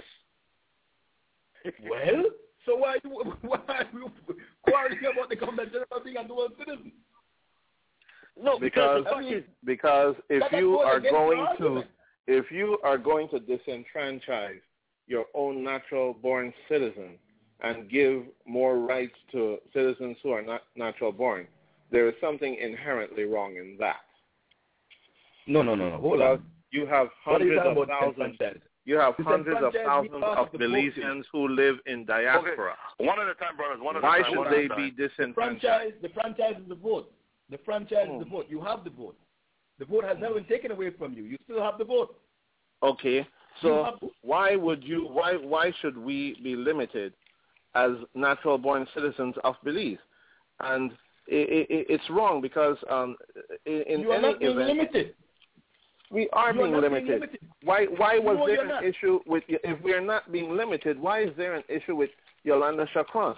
Now, for you to say give up this other citizenship when you have adults in Belize who take citizenship as Belize So wait as adults in minute, wait a Belize minute, wait a minute. can run for office, Let him finish, and Arthur. people Let born there Arthur. cannot. Arthur, let him That is the How- that is the how, issue. How is you? How is it that you are limit? You consider limitation giving up a citizenship that is not Belizean? But why? But I mean, citizens who become limiting you, Belizeans in Belize yourself. cannot give up their natural their, their, their citizenship of natural birth. I tell you, can't. A Taiwanese I cannot give up their could have- I could have Taiwanese the citizenship. Same position that you took. I could have taken the same position that you took. As a Fulbright scholar, I was there in the United States. I was invited to stay there. I was invited to be given a green card and uh, everything I else. don't know. I refuse. Arthur, I don't know. I don't know if you are seeing trees or a forest, but you are limiting most of your people again, while people who come to Belize have more rights than we do. For you to pretend that these immigrants who come to Belize and attain Belizean citizenship um, somehow cannot run for office, which is not true because they take citizenship as Belizeans, and if they were born in Taiwan, if they were born in Taiwan, they're a Taiwanese citizen. You can't take that from them. So what's this game we're playing with um, dual citizenship, allegiance, and so on? The Taiwanese in Belize have it. The Arabs in Belize, they have it. And any of them can run for office. Which Taiwanese? Indeed. Which Taiwanese? I am not. I am not. I am Eric not. Chan. I am not. Eric Eric Chan is Chan a can run in for. He's for, not for in the um, office. Fellas.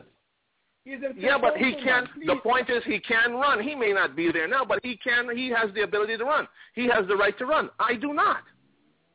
And what I am Listen saying is that you level reason- the the, No, the le- you level the playing field for your Arthur, citizens. let him finish. Let It finish. is true. It's a hundred percent true. Hold on. Gilroy Kirkwood, a Belizean Arthur, American. Arthur, it's a hundred percent Gil- true. Hold on, wait, Eric- wait, wait, listen to me. Joseph, Hold let him, let, him, let, him, let him finish. Let him finish. Go ahead, Sorry. Arthur. Sorry. Check the city council for the year 1998. You will see a guy by the name of Gilroy Kirkwood. He was a Belize, he's a Belizean American. He was a city councilor also. He was a member of the city council. At the time, I believe David Fonseca was the was the mayor. Okay. I think we all. I think we all. I think we all. Yeah, we we all submit to the point that you can run for city council. Yes, we submit you can run for mayor. Yes, I think so. The point is that when it comes to national office, a Taiwanese, someone with dual citizenship in Belize who was not born in Belize, should not have more rights than a dual citizen who was born in Belize. I agree with That's you. just not right. I agree with you. But that's the Okay, case. Arthur. That is the case. Arthur, Hold on. Gentlemen, This gentlemen, is the reason why I proposed a 15-year moratorium. Hold on. I propose a 15-year moratorium on the naturalization of Central Americans, Asians, and Africans in Belize so that we can know who they are, where they live, what their contribution to the economic development of the country has been, okay? And we can basically assimilate them into the mainstream of Belizean culture before we continue to make new Belizeans every day, every year, without knowing exactly who we are getting. No, Well, at least with the natural born citizen, you know who you're getting. Indeed. But where Arthur, listen. after 20, Arthur, after 20, Arthur, 30 years Arthur. in, in the United States, many again, many, many, many of our people are coming back as deportees. Many are coming back as deportees, so we know exactly what we're getting because they've gone through a system that is more advanced than our than, than what we have here, and a mm. lot who are coming back as deportees are not re, are not rehabilitated. They are not brought back here because they've been rehabilitated at all. The only They're- Belizean Americans in Belize are not deportees. You have most most of the people. A lot of people go home, they retire, and they have less rights than the people who just come. In most. fact, who will come tomorrow? The ones who will come tomorrow. They most, have more rights than me already. I'm not saying most. I'm not saying most. But almost Yeah, well, every that, month. that's the example you're giving. Most Belizean Americans are hardworking people. Yeah, They're that's not a- deportees. I know that. That's that's part of the stereotype that you're I appealing to. know that. Come on, you, oh come on, Arthur. Listen, Mr. you, I'm- Mr. Saldivar, Mr. Saldivar, gentlemen, gentlemen, Mr. hang on a Saldivar. second. Let- let- Yeah. Gentlemen, gentlemen, hold on, Wellington. Wellington. Go ahead. Uh, listen, let me just say. He's Uh, let me listening Mr. Saldivar. Who- who- Wellington, hold on a second. Hold on a second, brother. Listen, this is a very When we serious grad- but I don't want Wellington. Hold on a minute, brother. I don't want anybody Yeah. to think that we just, you know, I want the listeners to get a sense of what we're doing and a sense of, you know, you know, some sort of decorum that, that that's going on with this conversation. We're discussing the issue of dual citizenship. We have on the line Arthur Saldivar, uh, who is the QP senator Uh-huh. there from Village Road North. We have Wellington, Mr. Wellington Ramos from from uh, Brooklyn, New York, from the Garifuna Council, and our adjunct professor also, and we have Joseph Guerrero, who's also of the Garifuna Council, who are coming out of Pennsylvania, Pennsylvania, and I'm Hubert Pipersburgh from Los Angeles. We're discussing the issue of dual citizenship. Now, Arthur, listen. We understand the argument. The central argument that we are making is that that based on the based on the ruling in the Cayman Islands, okay, Yes. Sarah, to be exact, and also the, the, the, the Dominican uh, uh, Prime Minister. Your argument that you're making is fallacious because they, they, they, that, that Supreme Court basically has basically said, you know what? Listen, that's a that's, that's a bunch of hogwash. There's no such thing as well. Those people are good to go, and she was born in the United States. Sarah Reid from the Cayman Islands. You know, and she has she held high office higher than the city council that you uh, city council or any other rudimentary office that you were saying. So I mean, you need, we, that's a fact that's happening now. That you know the, the Cayman Islands Supreme Court overturned that your particular argument. So your particular argument is, is not valid anymore as it relates to Belize. Since Belize is all part of Commonwealth, and the Cayman practices the same kind of law Ca- that is not under the same thing. country, Joe. Hubert. It doesn't matter. It's still, country. it's still applicable. Uh, of course it does. Of course it does. You're Cayman telling is us not it's not applicable. own. Cayman sovereignty is gotten from the United Kingdom, man. Please, man, don't start this nonsense, please. You're mixing apples and oranges here. Brother, One of the things I want to ask Mr. Saldivar, Yes. we have a lot of people getting Belizean citizenship. And I personally think we now have no kind of system in place with these countries for check these people people's criminal background. Because and yet we grant this citizenship I believe. And especially the Guatemalans them who even if they become Belizean citizens, they cannot renounce Guatemalan citizenship, and we still give the Guatemalans citizenship. What is the sense in doing that? It's, it's unconstitutional. It needs to be challenged in court, and it has to be stopped. Listen. Will you tell your party and the, and the UDP and the UPUP, would you tell them to stop it? I've been, I, listen, I've been public, I've been public about that for as long as I've been involved in politics here. All right, I can tell you right now, over 45% of the electoral roll in the Cayo West division comes from across the border. They live across the border. On election day, they come across to vote. I mean, if that is not an indication that they have not renounced citizenship, nothing is. But again, here's the situation, guys. I would love to see a large group of Belizeans from the diaspora come in to Belize and come from and don't stay concentrated inside Belize City, but try to go across the country to see what's taking place. That is the reason why you should give us the right to vote by proxy from America. Then we will balance the equation. I am for that. I have no problem with that. Well, propose it to your party. Arthur, Arthur, listen. Arthur, listen. The Cayman, let's get back to the Cayman Constitution. Cayman has... Yeah, it would, it would seem that Mr. Saldivar is at odds with his leader then because his leader no, no. is definitely against us. Well, no, no, that would, that, listen, Arthur, it wasn't the first time. He's trying to, Check my Arthur, history. Arthur, listen, Arthur, listen. You are trying to to the dodge dodge issue here. Listen, the Cayman Cayman has its own constitution similar to Belize law. Or you know, you're trying to dismiss this Cayman thing, this ruling that that's very relevant to, to any country in the Caribbean. You know, even though it's a protectorate of Britain, it still has its own constitution that that's relative to Belize law. How could you say, you know, that, that, that how come you're just dismissing that without, you know, without acknowledging that fact? I'm not dismissing it. I'm saying that Cayman, despite the constitution it has, is not a sovereign nation, Hubert, and we cannot escape that, man.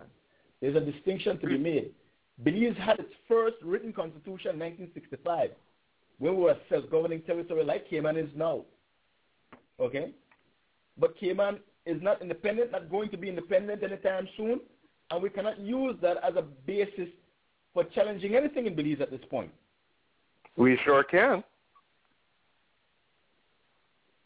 Thank you. sure can. Their their their law can their law can be cited as as as as an example in, in Belize As a court. precedent. Why not? Guys, it, it cannot, man. It cannot.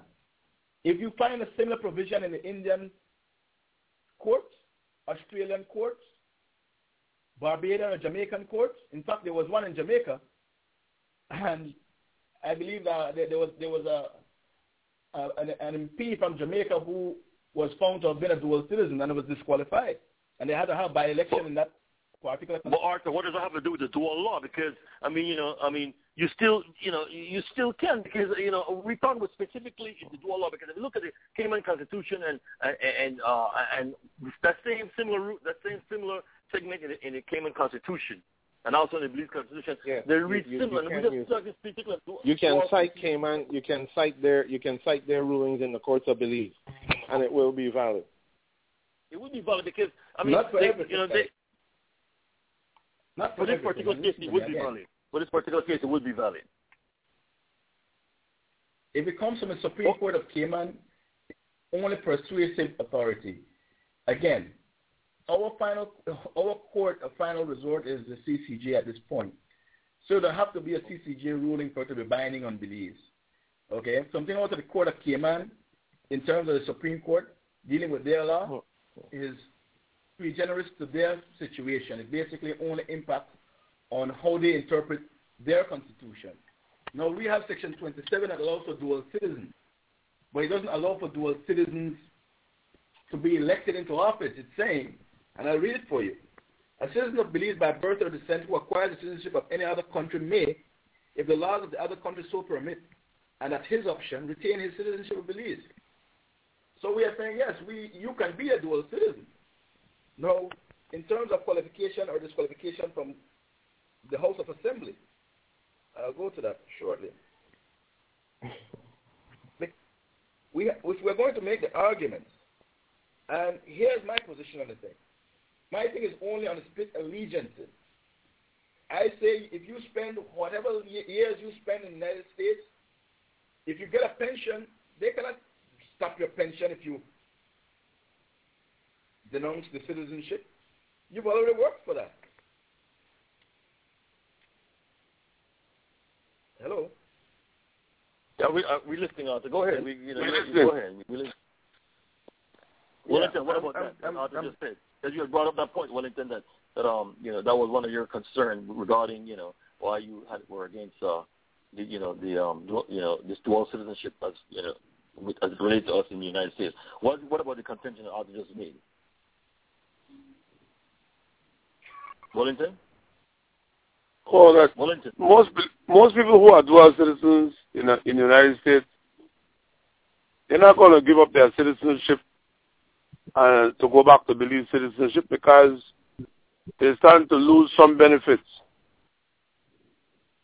But, Arthur you, but you're no, talking I just about people that. who are going to I run for said- office, Wellington. You're talking about people who are going to run for office. If you don't have love for this Your country point over, being what? uh, Your point being what? They're running for office. Your point being what? my point being that your allegiance should be to Belize and Belize alone. How how can you, how Arthur, can you say you're going to take this step? But When- Arthur, when- when- Yolanda Schakron is a born Guatemalan, like- my friend. She is from Guatemala. She's a born Guatemalan. She has Guatemalan citizenship right now. Is Guatemalan hostile to Belize or not? You tell me. Man, she's not in Okay, the House of Representatives. gentlemen, Please, don't. That, Gentlemen, that, listen, that, that, listen, Arthur, uh, Arthur, Arthur. Uh, you know, um, you are you are positions and realities, man. Please, man. All right, gentlemen, let's Go let, ahead. let, let, let, let's we, we you know we, we we're coming down to the wire here, so we don't have a um, you know we don't have a lot of time. We have like maybe ten minutes or so remain ten minutes or so remaining. But uh, Arthur's position that um that um that he's questioning the allegiance and integrity of us as Belizeans out here, and I and I have to ask, gentlemen, Wellington, Joseph, Arthur, look, are you suggesting then that the, you more trust the quality of representative that you're getting right now, who you know who who appears to be corrupt, unprincipled, you know, uh, uh, career politicians, you know, most of them who have to practice Uh-huh. law. You were saying that you would rather put your your trust in them, in their integrity, based on the fact you see one tell uh, one uh, send a passport to a man in jail, you know, another, uh, you know, That's not what I'm. know, That's not what I'm saying at all. I'm just suggesting. Excuse your me. argument is that- Hubert, your argument- Hubert, Yeah. Hubert. Um, my good, uh, our friend, our friend Debbie Curling always makes this point. Debbie Curling always makes the point that more harm is being done with Belizean nationality by Belizeans who are at home, who Who are are politicians who are supposed to be serving. What have Mhm. we done? Yeah. We have never done any such thing. You don't have any evidence that we Yeah, uh, suffer from this dual allegiance thing. Look, we an, an Al Qaeda member, an Al Qaeda member got citizenship of Belize and can run for office, and I can't. Indeed. Come on. hmm I mean, the argument. This is Arthur, ridiculous. wait, wait, Oh, man, come on. Arthur, please. your, ar- start your argument is. No, man, Arthur, your argument is not is not is not driving. man. It's not driving.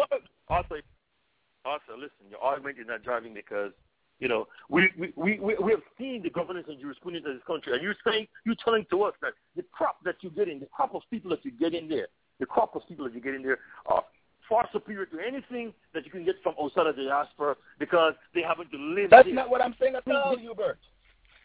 That's not what then I'm what saying are you all. basing it on? I would what are you basing the argument on? Hold on, hold on. Wait, wait, wait, wait, wait, wait. Hold on. Wait a minute. I would love for anybody who has the interest and love for Belize to come home and run and put their resume on the line and show that they're dedicated and committed to getting Belize from third world to first. I would love for that to happen. But So why you why you question the Belizeans abroad alle- allegiance? Why you question our allegiance? If you don't love, I mean, I'm questioning allegiance. It's a matter of fact. It's not a matter of speculation. If you have citizenship in another country, then you're not totally committed to Belize. You're not totally. Mr. Saldivar, Say that about probably a, a lot of the majority of on, wait- Belize now. A, a lot of these politicians who are here right now are not doing anything in the interest of Belize, and you're right. they're not doing anything in the interest of the people that they're supposed to govern. I put them there. They're only doing something for the people that have money that put them in office. Indeed. Hold on, listen to me. And yet still you were saying that you're going to question our allegiance So how, based on the example that you how are gave me. I mean, come on, brother. How would you be showing us in Belize that you are any different than them who are trying to find the first ship out as soon as things get bad by not showing us when you come that you are willing to give up everything for us? So, okay, I've already given Belize my service. Fine. That, that's all fine and good. So oh, you no, tell man. me, you, tell me what is so the Guatemalan, who, the Guatemalan who is naturalized in Belize, the Guatemalan who is naturalized in Belize, what are they giving you? What are they? What are the, the, the Asians who are naturalized in Belize? They haven't built up any big industries or anything to export. Fellas, again, we're, we're, we're mixing up. We're mixing up too much, right? And you're, you're, you're losing. You're losing basically what this discussion is about. Well- because What this discussion is about. again, I think you should give Mr. Saldivar a chance to explain to us what does he consider allegiance to be as his definition. Allegiance. What is allegiance? No, no, no, no. Before he gets started, let me just say this, brothers.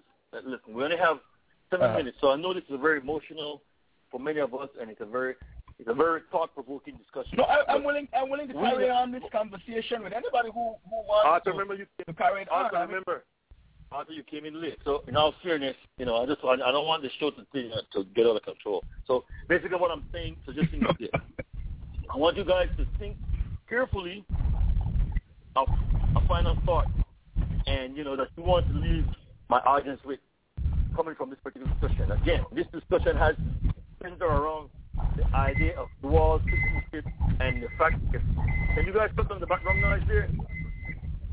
I'm getting Yeah, background that's still here.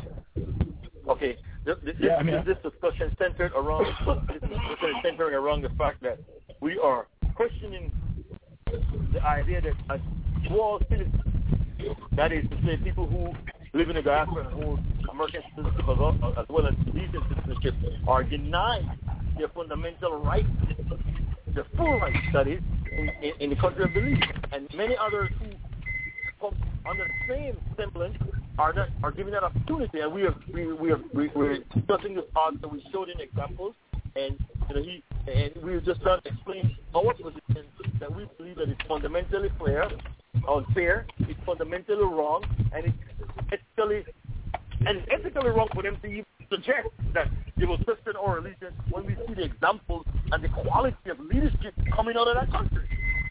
Bottom line. And, and we cite the idea of Lorena Schakron, you know, who, you know, which again he dismissed the idea of the, uh, you know, the, uh, the Cayman Islands Supreme Court. But I want all of you brothers to just um, come come up with a final thought that you want to leave the audience with, and you know, start with you.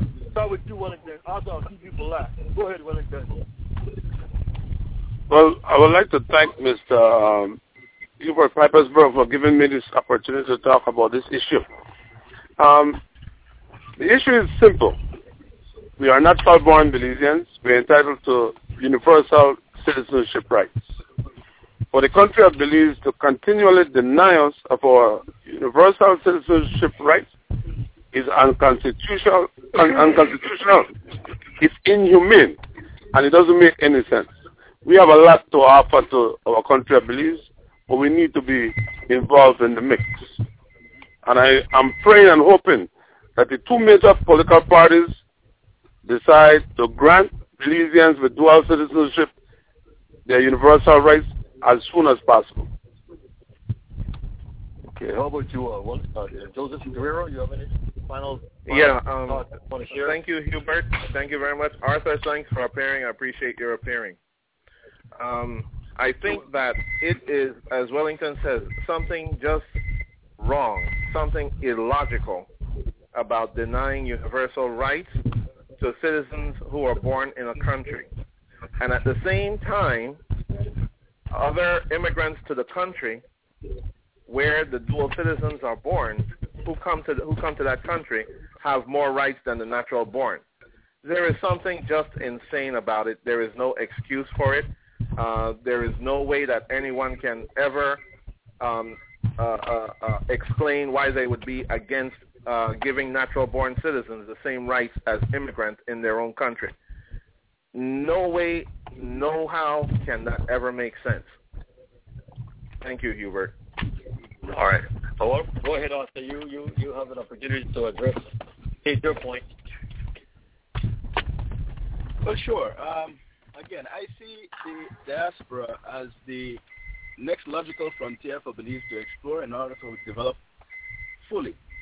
I certainly don't share uh, any uh, commitment to denying proxy votes coming out of the diaspora. In fact, I would encourage that people in the diaspora to become more in tune and to participate in Belize's electoral process. The question of dual nationality as it relates to those who hold elected office, however, is where I draw the line. Because I do believe that this country deserves to have leaders who considers it to be the focus, the ultimate focus of their commitment and dedication. And not to have some third party country to run to when things get bad. Things are bad enough here as it is, and we will need people who are fully committed to stay in the fight to get it turned around. So in that regard, I do have a personal uh, beef with anybody who believes that they can come in, hold on to some allegiance to another country, and then give us half service here in Belize. We need full service. We need full commitment. Uh, for Mr. Ramos, who is a military man, it's total commitment. You die for your body, or your body dies for you. And that's what, to have, that's what we need here in our leadership. People who are committed to Belize, so will die for the cause. Take care. Thank you. All right. I want to thank uh, Brother Arthur Guerrero. I want to thank, I'm sorry, Brother Arthur Saldivar. I want to thank Brother uh, Joseph Guerrero. And I want to thank Brother Wellington Ramos.